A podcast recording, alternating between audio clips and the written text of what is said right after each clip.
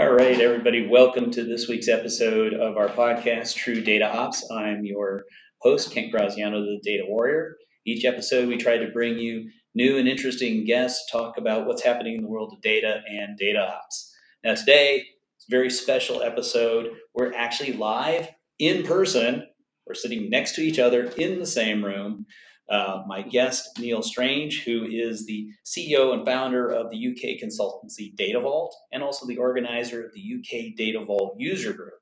Now, we're actually live in Stowe, Vermont at the Stoweflake Lodge attending this year's Worldwide Data Vault Consortium. And so that's why we had the opportunity to actually be here in person. It's really good to be here. Really good to be here. It's yeah. always a nice uh, place to come every year. Acts as sort of the, the, the, starting point for the next financial year and meet all the old friends and, and colleagues and uh, get to know each other better. Yeah, I think that this is the yeah. first time first time I've been back here in four years. Last time I was able to be here live was uh, was 2019. Yeah. You know, pre-COVID, mm-hmm. and I'm not even sure.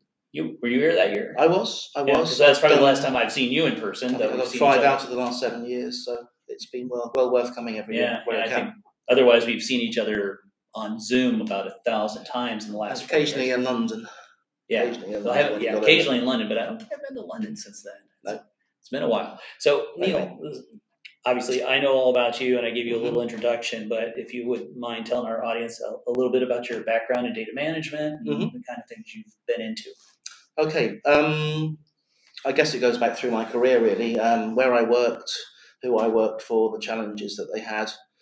Um, and you know, I've been in the industry for quite a while now, um, over 30 years. I'm told it doesn't look like, look like I have, but I have. And I've seen uh, sort of the growth of the industry since the early 80s. Um, so back then, people were just about um, introducing new uh, analytics capabilities. ERP came through with all the, the data management and process issues around that. But always in the background, there was the need for, for that data and analytics. And I think over time, things have got more and more mature. Um, and where I worked, was kind of at the forefront of this. So I started off with systems integrators, where management reporting was a, a critical aspect of the yeah. systems being built, uh, and eventually then moved into Oracle and uh, more on the uh, data analytics side than on the, uh, the, the process and, and, ERP side. And then really progressed from there. Um, you know, the more advanced you get in the career, the more you deal with senior management, the more their problems are not technology, they're more data and what the quality is behind it, even if they don't realise. So it's about convincing people that the data is the problem. So yeah, my career path has more or less drawn me along that line, and data's been a key part of it. Yeah, and then uh, well, how many years has it been now since you uh, founded uh, the your Data Vault consultancy? Well, that's a that's a long story. We started off as a company called Business Thinking. Oh, that's right. Back in 2003, and then we realised we were doing more and more Data Vault projects, and we looked, and the name Data Vault was free in the UK, so uh, we chose it because we like to name ourselves after what we do. And that's been a big, a big thing. You know, people they know when they come to us what they're getting, basically. So, but that's since 2017 we've been running as Data Vault. Ah, okay, good, yeah. So, um, what are you seeing these days in the, the data world? We talked talked a lot about that Ooh. here at the conference this week. So, what what do you, what do you think is the hot thing, and what do you think is just hype that we should kind of put to the side for a little bit? Well, um, I see uh, quite a few things on the move. Um, I think a really exciting thing, um, although it's quite mundane, is the software that lands data, stages the data for you. So companies like Fivetran, Stitch, and so on coming through that, that more or less take all the pain away because that's a really horrible thing to, to work on on a manual manual coding basis. Um, so they they uh, through a configuration just bring these these this data through that you need. That really accelerates the process of, of getting data ingested. So that area is quite mundane, as I said, but very very important uh, in terms of speeding things up. On top of that, though, uh, DBT. I think DBT has uh, finally broken the ETL market down, uh, although it does the, the, the T bit of the LT. Um, it breaks it down into a true engineer's tool. So you can see the working parts in there, you can modify it. It gets away from these sort of uh, tools where you, you, you, you drag and drop a few shapes onto a screen and it generates the code for you in the background. And you've got no real control over it. Now, DBT gives you that sort of fine, fine control. That's quite important.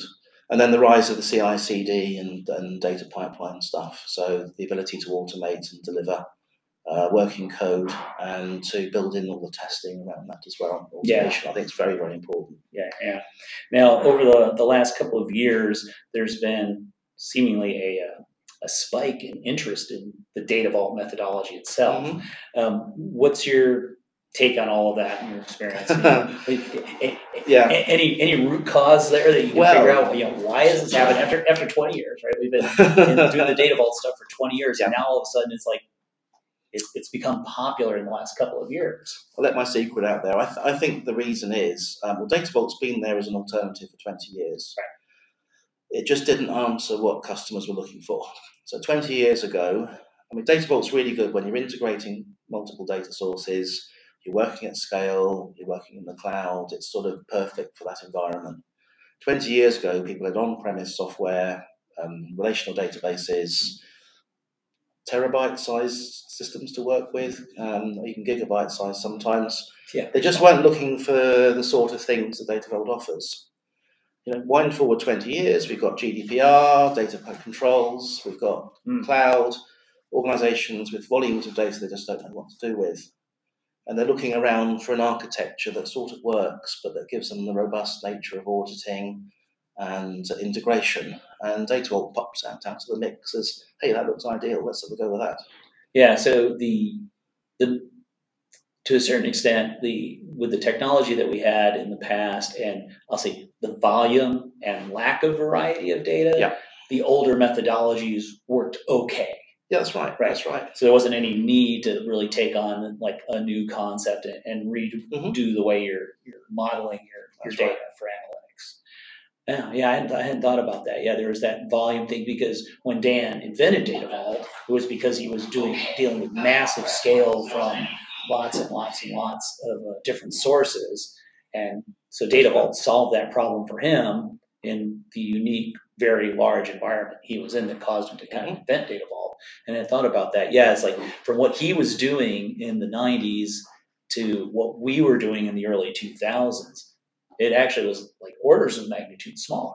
Mm-hmm. So you could afford to make some of the mistakes that people made, and it wasn't nearly as critical as it is now because with so much data coming in so fast and the demands are constantly growing. We have to have an approach that is more flexible, more scalable, uh, more fault tolerant. That's it. Yeah, is that?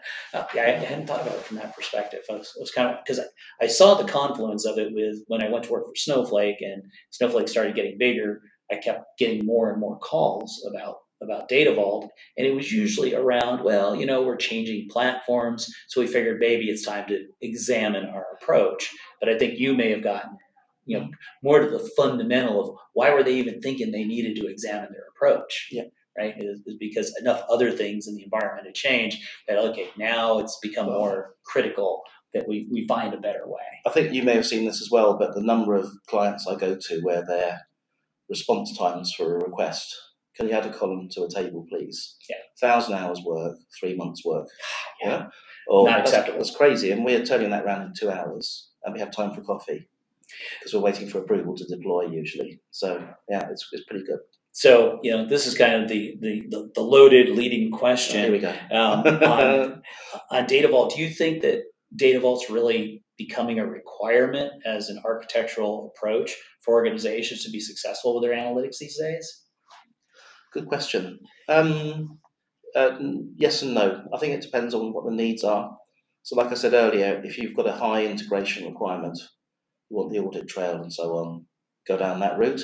If you're primarily auditing logs or, or analyzing logs, you don't need a data vault. Right. Yeah. So um, I take great care actually when I work with clients not to just keep pushing data vault at them. It's what do you got? What are you trying to do? Um, and if it's a good match, then it's it's uh, something worth evaluating. If it's not, you should be going down the sort of data and uh, and stream analytics route. Okay. Yeah. But when you've got the insights from your stream, where do you put them? Right. Yeah. Where do you store the results? That's right. So that could be the case for the data vault at that point. Oh yeah, yeah, okay. so um, you know, this is the True Data Ops podcast. So we've got to ask, you know, where's the? You mentioned CI/CD mm-hmm. uh, as one of the things that's happening. So how do you see the the overlap or intersection? You know, talk, we were talking about set theory in the last session we were in mm-hmm. between uh, data ops and the, the Data Vault 2.0 approach. Well, um, I think the important thing is to be able to uh, deliver as much automation as you can nowadays. Okay, so if the developers are able to develop things really fast, but they're waiting two months to get something into deployment, that's not good. You know, working code is important. Working code and deployed uh, active use by the business. The more you can automate that, the better. If you're going to automate that, you need to be able to do the full of testing, official release approvals, and everything. And if you analyze the workflow of, of, of a lot of these things, you find development one day, sitting in a queue waiting for approvals, yeah. 40 days. And then security needs its going, how agile is that? That's not very agile yeah. at all. So um, I think data ops and all the rest of that's about bringing that, collapsing that, that pipeline as much as you can achieve. And um, sometimes going for uh, you know automated approval seeking, scheduling things, running the regression tests, providing evidence to the decision makers that things are safe to go. All that's very, very important. And there are so many moving parts in a, in a data platform now that you've got to orchestrate them properly, not orchestrate in running them, but orchestrate and deploy. So uh, data ops is, is uh, really helpful in that space, but also in orchestrating the, uh, the live system as well. Right, yeah. right. So yeah, so we've we've got this methodology with Data Vault 2.0 that has all these yeah. repeatable patterns and all of that, but we pumping things out really yes, fast. Yes. Yeah. so now we've got a way to, to yeah. get it productionalized and also checking the quality. So automated regression testing, things like that. And that's that. Uh, one of the things that I think often gets confused is people think that well, data ops is just DevOps for data, but yeah, there, I, there's a bit there's a bit more to it than that, isn't there? I still get clients saying, "Why are you doing testing? Why are you doing testing?" It's why it's just, doing testing? It's just data oh load. It's just data load, and then they have a complex load, and the tests flag up where it's gone wrong, and they say, "Oh, we see why you need tests down." Yeah, yeah. yeah. So uh, we didn't break something by deploying something new. Yeah, yeah, and that's and that's why I think you know testing uh, and automation are both pillars in the the uh, seven pillars of true data ops. Mm-hmm. There's a, a lot of things uh, in there that, yeah, we had a presentation uh, from Heli uh, the other day talking about data quality and, and the need for mm-hmm. testing. And nowadays, it's even more important. I think this goes along with your earlier comments about why people are adopting Data Vault because you know the scale and the rate of change and all of that. And her point was that, well, what are we doing with this data? And it's not just BI dashboards, it's not just Tableau dashboards or Power BI anymore. It's now this is feeding machine learning mm-hmm. in order to get to artificial intelligence. And if we're not making sure we've got good quality data, then what are we teaching the machine? What's it learning exactly? Right, what's and it then, learning? Right? And then the business, and then you can't machine can't always explain why it came up with the answer. So you're then looking at um, some recommendation coming out of a machine and people blindly acting on it. And right. biases in there, you may have uh, you know, bad data steering the machine down the wrong way, and you end up uh, with the business making quite disastrous decisions. I Right, yeah. And, and because and I have seen that as well. Simply put, if you yeah. tell the machine one plus one is four and a half, mm-hmm. it doesn't know any different. So if you don't have any quality checks going on in that data stream, then yeah, you, you, the, the results and the recommendations coming out of that engine could be uh, data cleaning quite, isn't, quite wrong. isn't the thing that your data scientists should be doing. Right. Yeah. In fact, they should all be working off the same data set so you can compare their answers. Yeah, a, a yeah. common data That's data it. set. Or uh, so, what? What is uh, what? What was Doug just calling this? The um, data enrichment platform. That's it. Right. Yeah. yeah. Calling it data enrichment platform. It's, it's not just a data warehouse anymore. Mm-hmm. I mean, it still has all the characteristics of what we know and love, but it's being used for many, many different things mm. than, than what we did in the past. So, um, if you think about the, the, the true data ops stuff, what kind of things uh, appeal to you, stood out to you, looking at the, the pillars there? The pillars. Well, I mean, there are seven pillars. they're all equally important for starters. So I went down there saying which one of these could I actually shed from the project, and none of them really. Um, ones we particularly like are the, the automated testing and continuous deployment stuff. So um, it's very difficult to test a warehouse, very difficult to, to work on that, and you you need a good testing framework to do that, to work on that. A testing framework leads itself really well to automation. So um, when we run our projects, the testing harness doesn't exist. It's actually generated on the fly by the CI/CD stuff, mm-hmm. and then destroyed on the fly as and when we don't need it. Um, and we, we, we flag up all these mock, mocked up tables and checking that the rules and mapping will work. And take some of the testing also into live, so more smoke testing that doesn't destroy the data but sweeps in the background, checking that things are still okay in production as well. Quite important to do that. So, uh, what kind of things do you look for when you're you're testing the data in your platform? Um, well, data warehouse testing is very different from regular testing. So you get the the the, uh, the non-data warehouse developers, should we call them? They're, they're into testing screens and behaviour of user interfaces and so forth, and then the logic behind the scenes. We're looking at pipelines. So data over here, data over there, it's gone, it's gone through a pipe there's some transformation that happens in the pipe. You're checking that that transformation is correct. So it's largely things like reconciliations and checking that rules have been applied properly. Which is but at volume. Yeah. You've got a thousand pipes, you've got a thousand tests to run. Yeah, and yeah. you would have to have a lot of data engineers to do that manually. Oh yeah. Yeah. Or at least people who could execute SQL scripts. That's it. Right? Yeah, so this is what you're describing is you know repeatable patterns really in testing, right? If we, if we input, if we if there's a thousand rows in the source, there better be a thousand rows in the target, unless we had some rule that said filter some rows out. That's right. Right, and so you, you can it's uh, as we say just with Data Vault, it's eminently automatable. That's it. And then the, the question it. is, are people doing that? And even Ellie said, yeah, it's surprising how many organizations still aren't doing any sort of regular uh, testing for either from a data quality perspective or like a data pipeline perspective, mm-hmm. right? To see, uh, you know, are my pipelines working? Because uh, that's that's a big question. I mean, we always had that worry before when we called it ETL, and we had ETL tools, mm-hmm. and if the process fell over in the middle of the night, the data warehouse didn't get refreshed. Mm-hmm. But if you didn't have any anything checking that, you might not know until people came in the next morning and you get the calls like, uh, why is yesterday's data not in my report? And then you go, uh oh. well, I've had clients that have loaded test data from a source system. Loaded test data from a source system? Yes. Into the production into warehouse? production warehouse. And they didn't spot it for two or three months. Two or three months? Um, they also wow. had mystery shopper information coming in. yeah. So why they got this really top customer that keeps in, coming in and buying stuff. Uh-huh. And they flagged them out as a gold customer. And you said, well, why are they so far ahead of all the others, and it turned out that was the mystery shopper. Oh, wow. So um, you know you've got to be aware of what you're looking at. Right. So that's again, un- and this is back to understanding the business, right? That's right. And what the business rules are, and mm-hmm. and, and, what we're trying to do here with the software.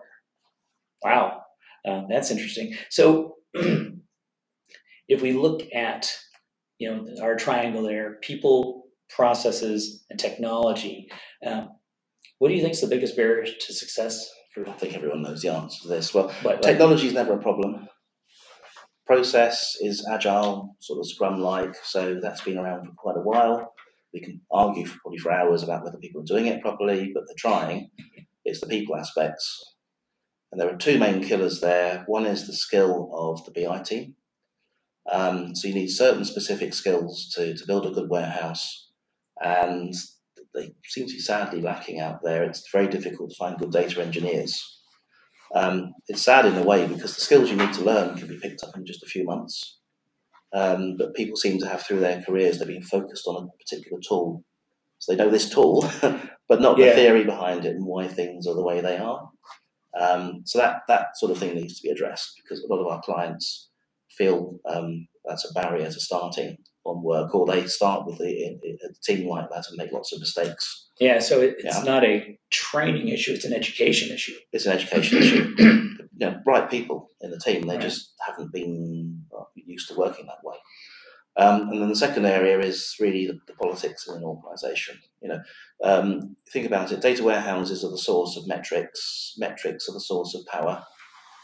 Yeah. So if you've got a new system coming in that's going to report metrics, there's a lot of business people are going to be interested in what's going on and protecting their particular turf or wanting to make sure that their their um, measures on which their bonus aren't uh, being changed around. So you get this medal uh, interference checking going on and disputes. So you become a football in the organisation, really, and you've been kicked around from one team to the other.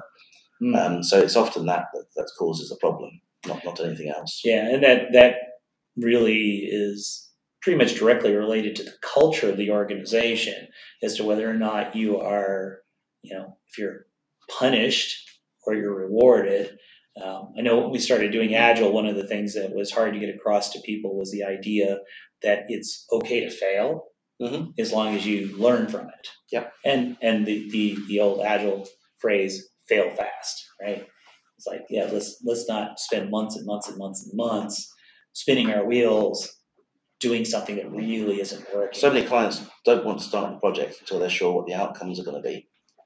Um, but you can't. I mean, a, a, warehouse is not a project. It's a, it's a, process, it's a program that goes on and on and on. Um, I always say to my clients, if if the users stop asking for new metrics, then the business is dying. So you know, brush your resume up if the requirements dry out. Yeah, yeah. yeah? They've always got new questions, new insights that they need information on. So there's a never-ending stream of stuff coming through to the team. Yeah. And um, yeah, and uh, Data Vault particularly sets yourself up for reuse of data and speedy response as long as the data's in there. Yeah, exactly.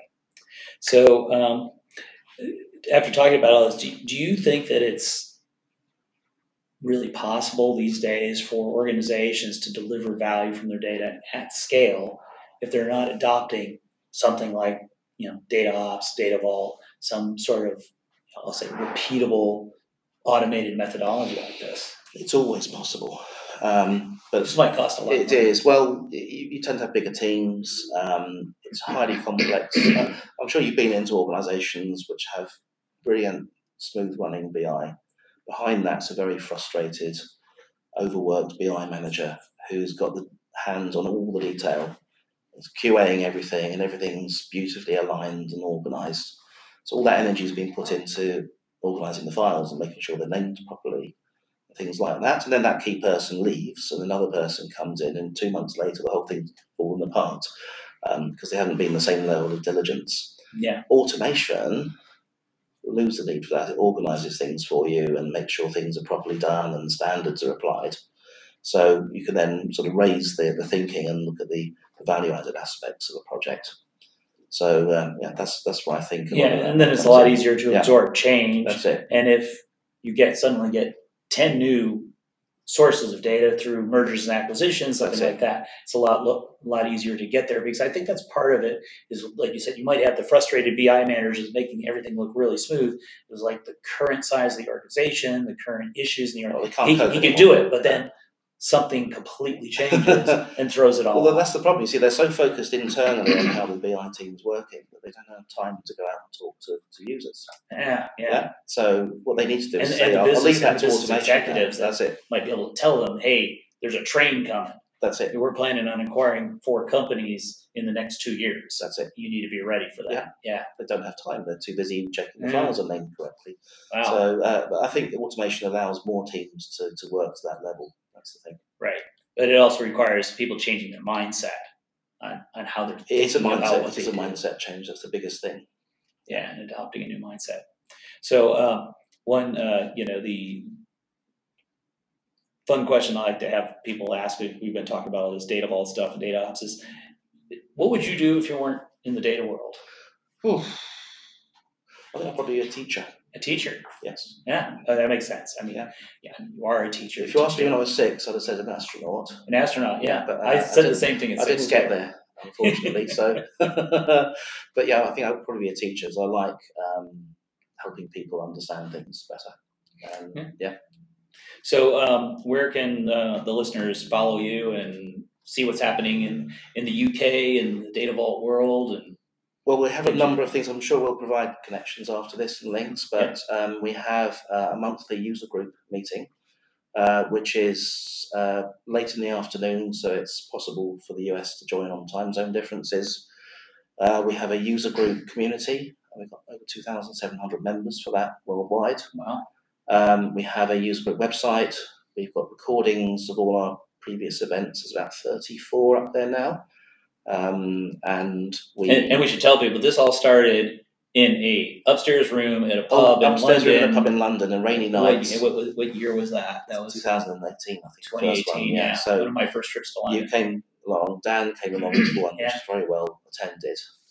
Um, and uh, but it's much better than a rainy night in a pub upstairs to be online across the world and uh, Yes, people no. to see. I mean, there's something to be said for being in well, I guess that's the case. But with, some fresh pints. at the end of the events, we usually have a, an informal chat with anyone who remains online. So Yeah. that, that's quite nice. Yeah, yeah. Uh, but yeah, we do a monthly thing there. We have a, um, if you're interested in learning about Data Vault, we run a two hour free training class every fortnight. Um, that's designed For US people, that's every two weeks. every two weeks. beg your pardon. Um, we're just opening up in the US, so our US uh, director will be also running a US version of that Oh, great. um, later in the day, so we can get the Pacific time in as well. Um, that's well worth coming along to. We go into some depth about how Data Vault works, and that will inform you um, enough to decide whether you like the method or not. Um, we also have um, a forthcoming uh, conference in September, 6th and 7th of September this year, um, in London, uh, beautiful college in London University, very close to Heathrow. Oh. Um, we're really excited about that. That's our inaugural uh, conference, and uh, we've got an exciting line of speakers uh, coming up, and that went live this morning. Good. Uh, so uh, yeah, please come and check that out if you're interested in travelling to the states. yeah, yeah. or, So, uh, sorry, it's UK, just, just far enough out Yeah. there, you know, we get we, we get our brains exploding at this conference this week, and we have time to recover through the That's it. summer, and then beginning of September, do it again. That's right, we've got that. And um, if you go to our website, we have uh, links. We have a whole page dedicated to describing what Data Vault is and, And providing links your out web, to website. URL? Uh, that will be data-vault.com. Data-vault.com. Yeah, that's right. Okay. We have links to blogs and so on, including a number of yours as a good introduction to Data Vault.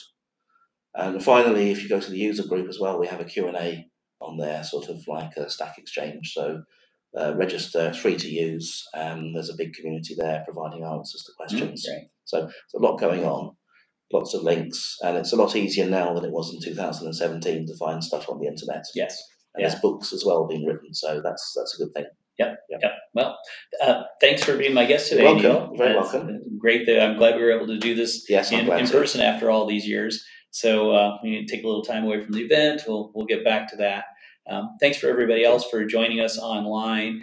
Be sure to join me again in two weeks. My guest is going to be Snowflake Data Superhero and Data Vault Certified Practitioner, VP of Data Management for Eon Collective, Keith Belanger. And, and we'll have a very similar conversation around Data Vault and automation with him. He's also an automation expert. So that should be a really exciting uh, talk. And uh, he and I will probably do a little bit of a retrospective on this particular conference because it'll be two weeks out in the future. So thanks everybody for joining. Uh, be sure to like the replays and tell your friends about the True Data Ops podcast. Send them the links so that they can uh, get registered and, and catch us on a regular basis. Until next time, Kent Graziano, the Data Warrior, Neil Strange, Okay. signing off for now. Bye. Bye.